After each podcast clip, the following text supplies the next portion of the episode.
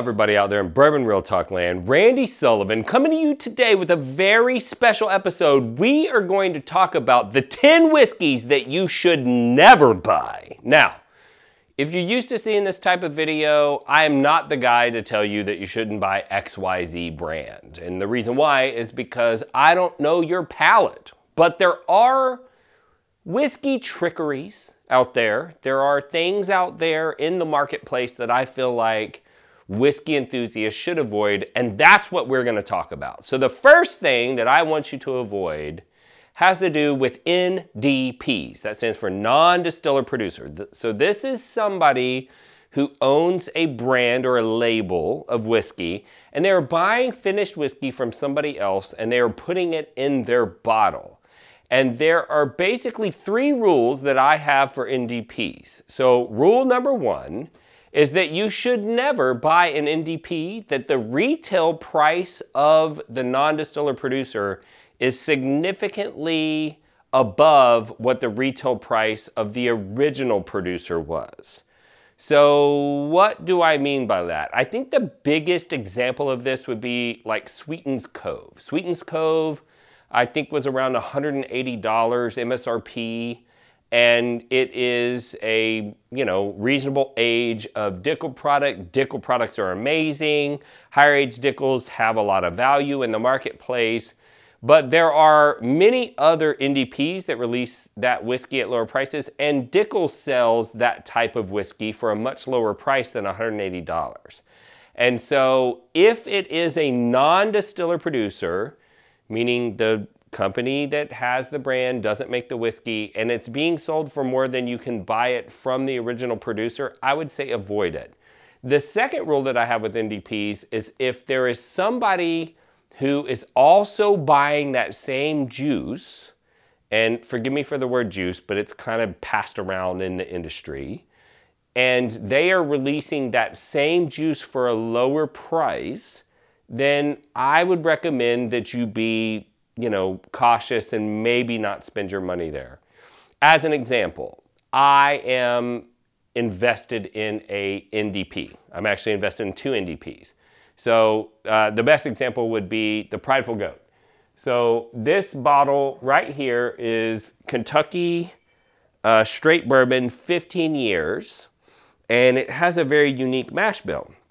The mash bill is 78 and a half corn and 13% rye there aren't any mainstream producers that have that percentage of grain in their mash bill, which means that when you come across a bottle that has that mash bill that's also 15 years old, it's another NDP that is selling this whiskey.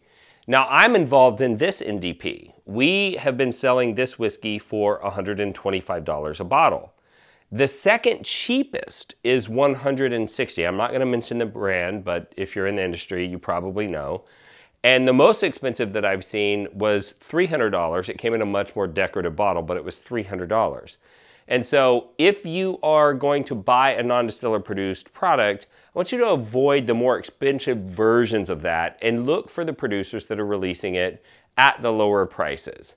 And my third recommendation for a non-distiller produced product would be I have a general rule. This is not a hard rule, but a general rule of roughly $10 per year of age. There are absolutely exceptions. That rule is mostly applied to Kentucky bourbons. You get outside of Kentucky, and that rule can definitely change a little bit. Um, and, and, so the last time I said this on a podcast, I had some people that really got upset and they were like, ah, you know, blah, blah. And, and so this is just a general rule, okay? If I'm looking at a Kentucky bourbon and I'm paying $10 or less per year of age, so if it's a 10 year bourbon, it's less than 100 bucks, I'm not super mad at it as an NDP.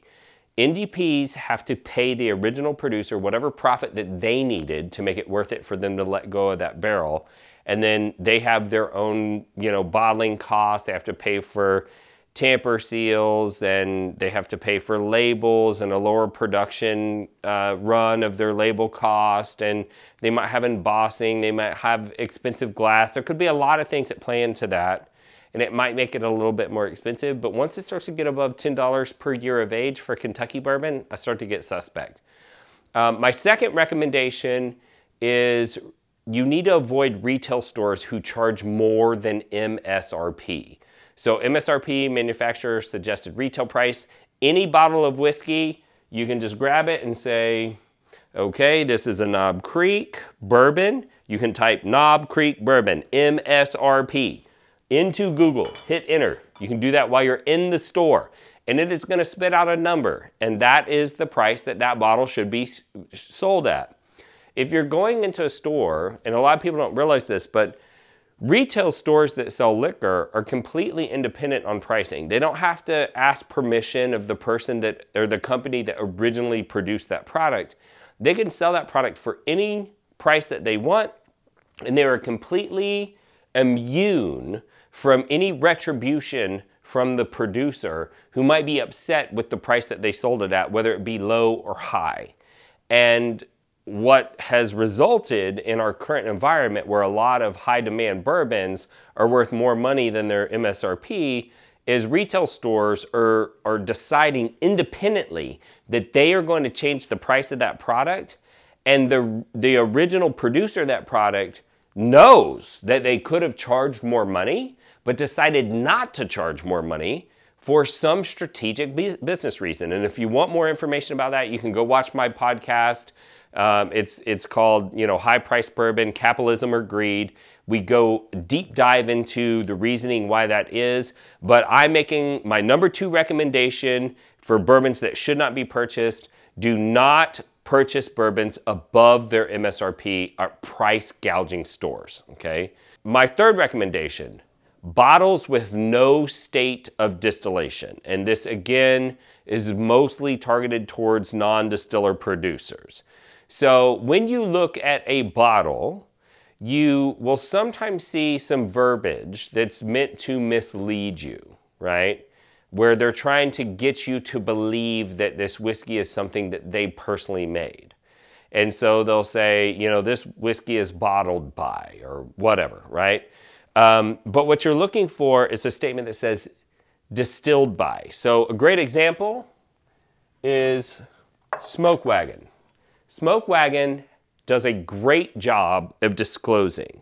And so you'll have all of this information on the bottle that says, you know, that it's uh, Nevada H&C Distilling, it's Smoke Wagon, uncut, unfiltered, straight, bourbon, whiskey, but it didn't say what state. And Smoke Wagon is in Nevada. But if you look on the back label down at the bottom, it says distilled in Indiana. That's because it is a federal requirement as a consumer protection measure that distilleries have to disclose what state the whiskey was distilled in. They're still allowed to buy whiskey inside their own state and deceive people into thinking that the whiskey was distilled by them. But when they buy whiskey from out of state, that's kind of your clue as a consumer to make sure that you're buying exactly what it was that you thought it was. And there are countless producers out there that will actually leave that information off, the front label and the back label, and leave you believing that they're the ones that made the whiskey when they really didn't. And that is a violation of federal law. So if you are reading a label and you don't see anywhere on there that it says what state the whiskey was distilled in, do not buy that bottle of whiskey.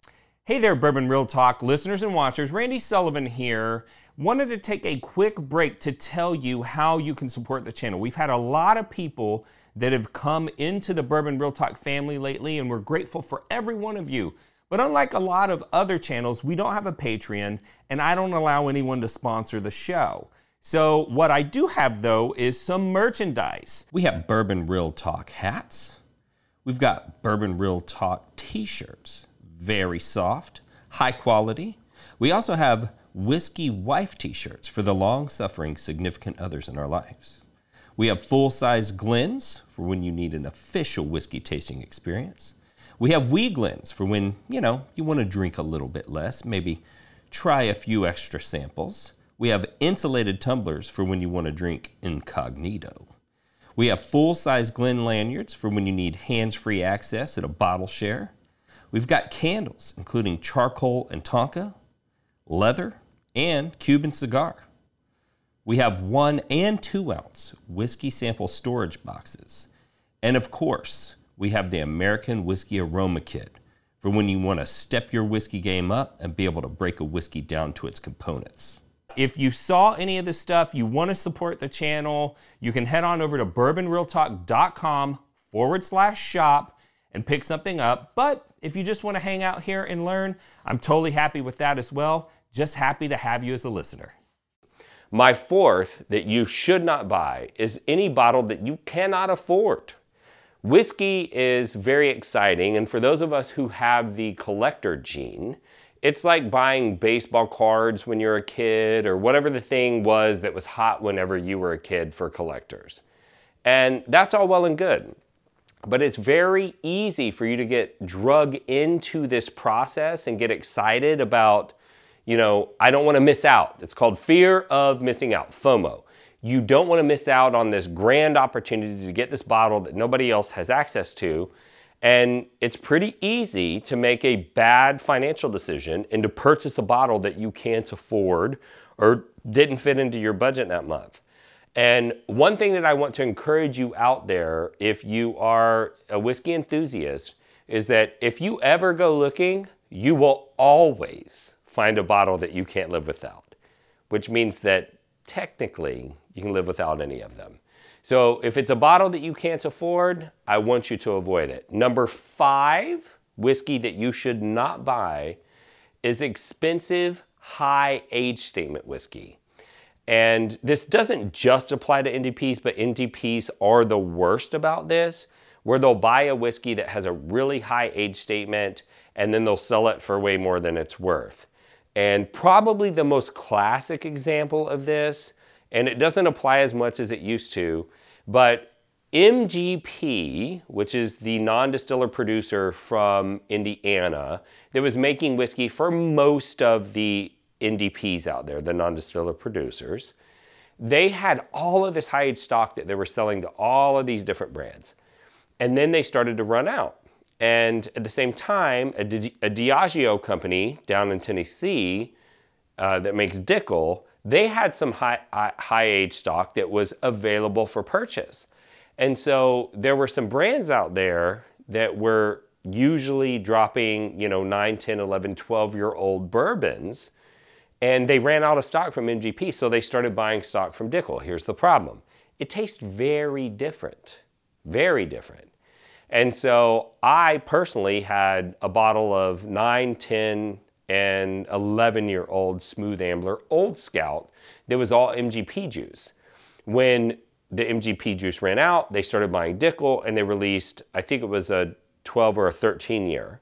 And somebody offered me one. Now, here's the great news about Smooth Ambler they didn't price gouge. They had their standard pricing policy. They were able to acquire that 13 year juice for less money than what they would have been able to acquire a 13 year MGP for that at that time.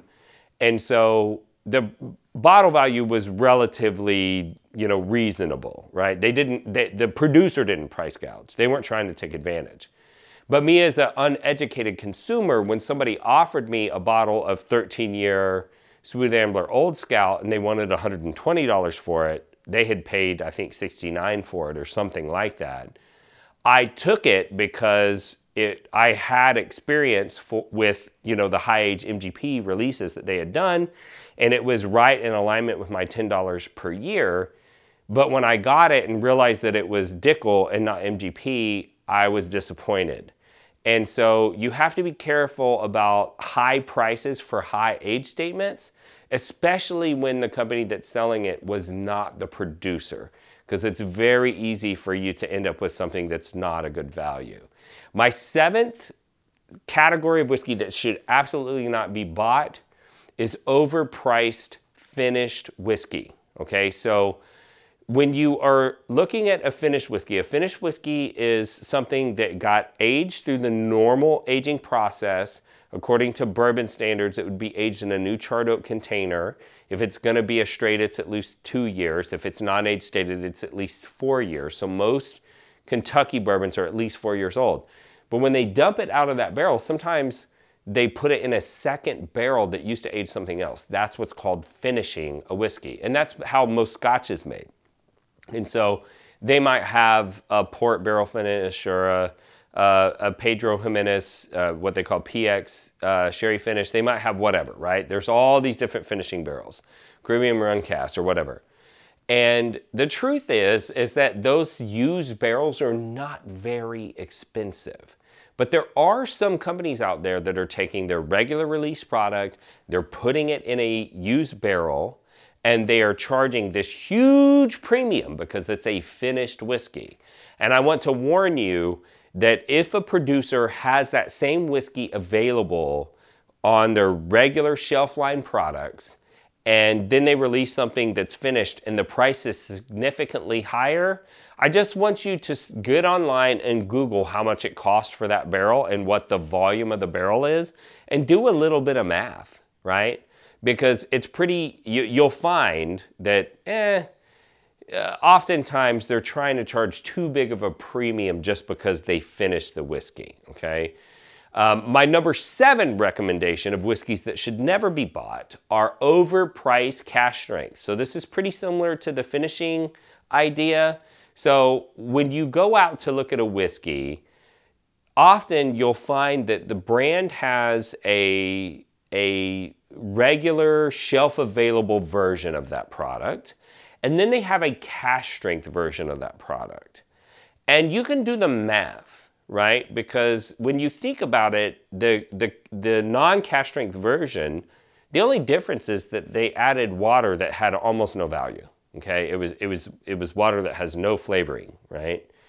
And that doesn't cost them really any money. But what it does do is increase the volume of product that they have to sell. And so if they normally release their product at say 94 proof and they're releasing a product that that's cask strength at 130 proof, you could do the math to figure out how many more bottles from that production run they were able to do. And if you take that percentage of increase in volume that they gave up to do as a cask strength and take that out of the price, if it's significantly different from the cost of their regular shelf available product, I think you need to avoid buying that overpriced cask strength version of the whiskey. Uh, my neighbor, number eight recommendation is tater traps. And if you don't know and you're new in the whiskey game, the word tater, and there's a lot of theories about where it came from, but a tater is somebody who is so excited about whiskey that they really don't think about value. They're willing to buy anything that has FOMO associated with it. And I'm the first to admit, I'm a tater, okay? I buy a lot of taterific bottles, but um, I want especially people who are new in the game to try to avoid or avoid the, the tater bottles because those things can become a discouragement from you and can cause you to want to not participate as fully in the whiskey experience as you could have. And a couple of tater categories that I want to warn you about would be celebrity brands. Whiskey has become very popular, and anytime something becomes super popular, celebrities that have a large following will often jump into that category of product because it's an easy opportunity for them to capitalize on their fame. It doesn't always translate into the best products. And so, again, hate to pick on Sweetens Cove again, um, but Peyton Manning was one of the names that was associated with Sweetens Cove. And I gotta believe that part of the reason why the price of the bottle was so expensive, because I know how much the juice cost, I could have bought those same barrels for unallocated or for the Prideful Goat. I know how much those those barrels cost. The price is not in association with the cost of the whiskey itself. And that makes me believe that the celebrity's participation is what's increasing the cost of that whiskey. And so if you're a whiskey enthusiast, unless you absolutely know what you're doing and you're a taterific tater and you don't care about money and you've got plenty of resources, I would generally avoid celebrity brands with a few exceptions. There are some celebrity brands that they've really put forth the effort. They're actual bourbon uh, or whiskey lovers themselves, and they've put the effort in to release a product that's a good value. Um, one of the ones that I would kind of say is in that category would be Brothers Bond. Um, so uh, Brothers Bond is just a you know four-ish year old MGP uh, bourbon whiskey. Lots of different companies release this whiskey, but the guys that started this, that were from um, Vampire Diaries, I believe, they loved whiskey. And so they went out and they were able to taste samples and they found some whiskey that tasted good to them. Uh, Brothers Bond is younger and it's got a little bit of a um, isoamyl acetate flavor, which is kind of a banana runts thing going on. They drank a lot of Woodford, and Woodford's got that banana runts flavor, so it makes sense that they liked it. They picked that whiskey because it tasted good to them, and they released it at a reasonable price. You know, it, I, I think it's around $40 a bottle. It's not super expensive for how much those barrels cost, so I can respect that, but there are a lot of celebrity brands where it's just kind of a money grab, if you will. The second category of tater traps would be pretty bottles. So sometimes bottles will be designed specifically to attract people who pick the bottle based on its shape. And probably the biggest example of this that I can think of would be Willet Pot Still. Uh, Willet is supposedly made on a pot still, and they made the bottle the shape of the still. And often newer people will go in and see that bottle on the shelves and it's very exciting looking for them and they'll decide to buy that. But they're not buying it based on the quality of the product inside the bottle or what its flavor is. Personally, I like Willet Pot Still. If you don't like Willet Pot Still, I'm not mad at you, but I will tell you that I've done a double blind before where I sent out a bunch of Willet Pot Still samples among other products and it finished in the middle. So if you think that Willet Pot Still is terrible and it's swill, it's only because you haven't tasted it blind and you've been influenced by other people's opinions. It's not because the whiskey itself isn't good. But that is a bottle that, you know, it's controversial and a lot of people feel like people buy it because of the shape of the bottle. And the third category of tater trap would be mimic bottles. Uh, mimic bottles are bottles that are supposed to look like another bottle. So there's one called something claw or whatever that mimics the look of like a Blanton's topper. And it's designed to catch people's eye that are looking for Blanton's and can't find it on the shelves. There's many other examples of mimic bottles. But if they're trying to make their product look like a product that it's not, just don't buy it.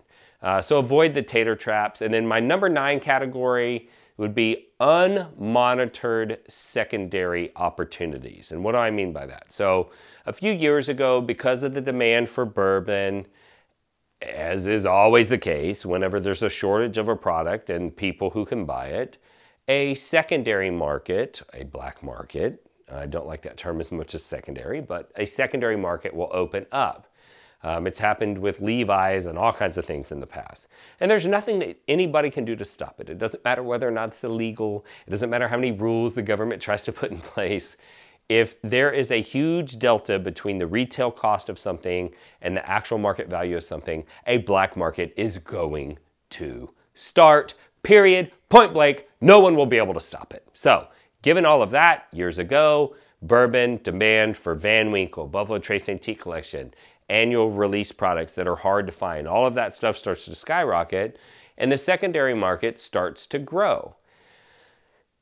If there is visibility to everybody in the marketplace, the market will monitor itself. Meaning, if somebody tries to take advantage and start selling fake bottles out there, it doesn't work because they get caught and they get blacklisted because the community understands that everybody's at risk in this illegal situation and they self monitor. And so I would tell you that if you wanted to buy a bottle from somebody else, the private transfer of alcohol in the United States is technically illegal and it is generally not enforced. I'm not telling you you should or you should not do it. I'm not telling you that it's legal. I'm not telling you that it's absolutely illegal.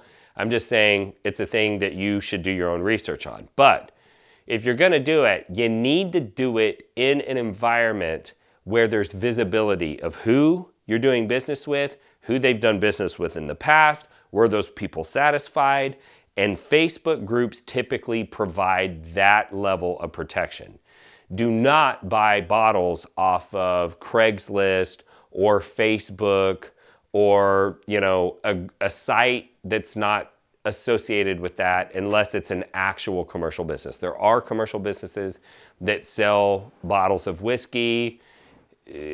You know, somehow they're able to finagle through the laws and figure out a way to make that happen. That's fine. But Craigslist, Instagram, places like that, it's probably not a place that you should buy secondary bottles. And the 10th and final bottle that should never be bought is you should never pay secondary price for any bottle that you have not personally tasted. Okay? FOMO is a real thing in the whiskey community, and I want to protect you from it. Okay? And I'm not saying that bottles are not worth their secondary price, okay? Because truth be told, there are some bottles that I need that I can't find any other way. And I have to ask myself that question whether or not whatever it's being charged for out there in the secondary market is worth that bottle. And I won't say whether or not I ever say yes to that question and whether or not I ever buy that bottle. Uh, but I will tell you that I've had to have that conversation with myself. But if you haven't tried the whiskey, unless you have an ulterior motive for owning that whiskey besides drinking it, don't pay the secondary price for it. Go to a bar, get a pour, join a whiskey community, make friends, ask somebody if you can get a sample, go to a bottle share, do something and taste that whiskey before you pay that premium price. But do not buy whiskeys on the secondary that are at a premium price that you have not tasted. So, those are my top 10 people. Those are whiskeys that you absolutely should not be buying. I want to tell you a little bit about this channel because I suspect that some of you, this is the first time that you've seen this channel. And Bourbon Real Talk is all about bringing people together through whiskey. Whiskey has this amazing ability to connect people regardless of whatever their, you know, ideologies are. It just brings people together. And that's important to me. And part of the reason why that's important to me is is because I was looking for a reason to connect people because I lost my brother to suicide. And I, I, realized that there must be other people out there that feel disconnected and alone the way that he did when he made that decision. And I don't want people to feel that way. And as I started to get more involved in the whiskey enthusiast community, I started to see how whiskey was bringing people together in a way that it would be very difficult to feel alone or to not feel connected. And there's a lot of reasons for that, and I've talked about that in another podcast. But I just believe that if I help people get connected to whiskey, the whiskey will do the job to get people connected to each other so that people know that they're part of a community, that they're loved, that they're mattered, and that they have a future, and that there is some hope. And that's kind of the mission of this podcast.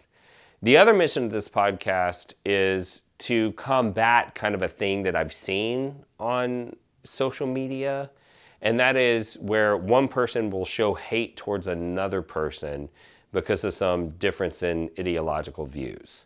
I, I, have seen it far too often, especially around political season. And it made me realize that if somebody can hate someone that they've never met in person simply based on what they read that the person wrote online, it's probably just as easy for me to love that person that I've never met in person. And that's why I end every podcast with the same sign off, and that is this. If you woke up this morning and you were unsure whether or not anyone loved you, just know that I love you. And I'll see you next time on Bourbon Real Talk.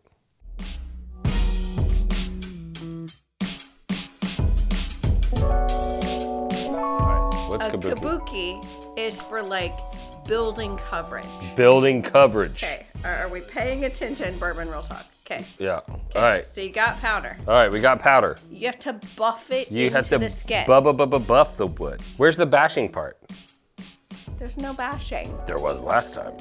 Yeah, but you also try to get me to like uh, what's it called, Brotox and other things. I'm not doing it. It, it's worn off. It's been it's been a year since you've had Botox. You're fine. Yeah, it didn't work the first time.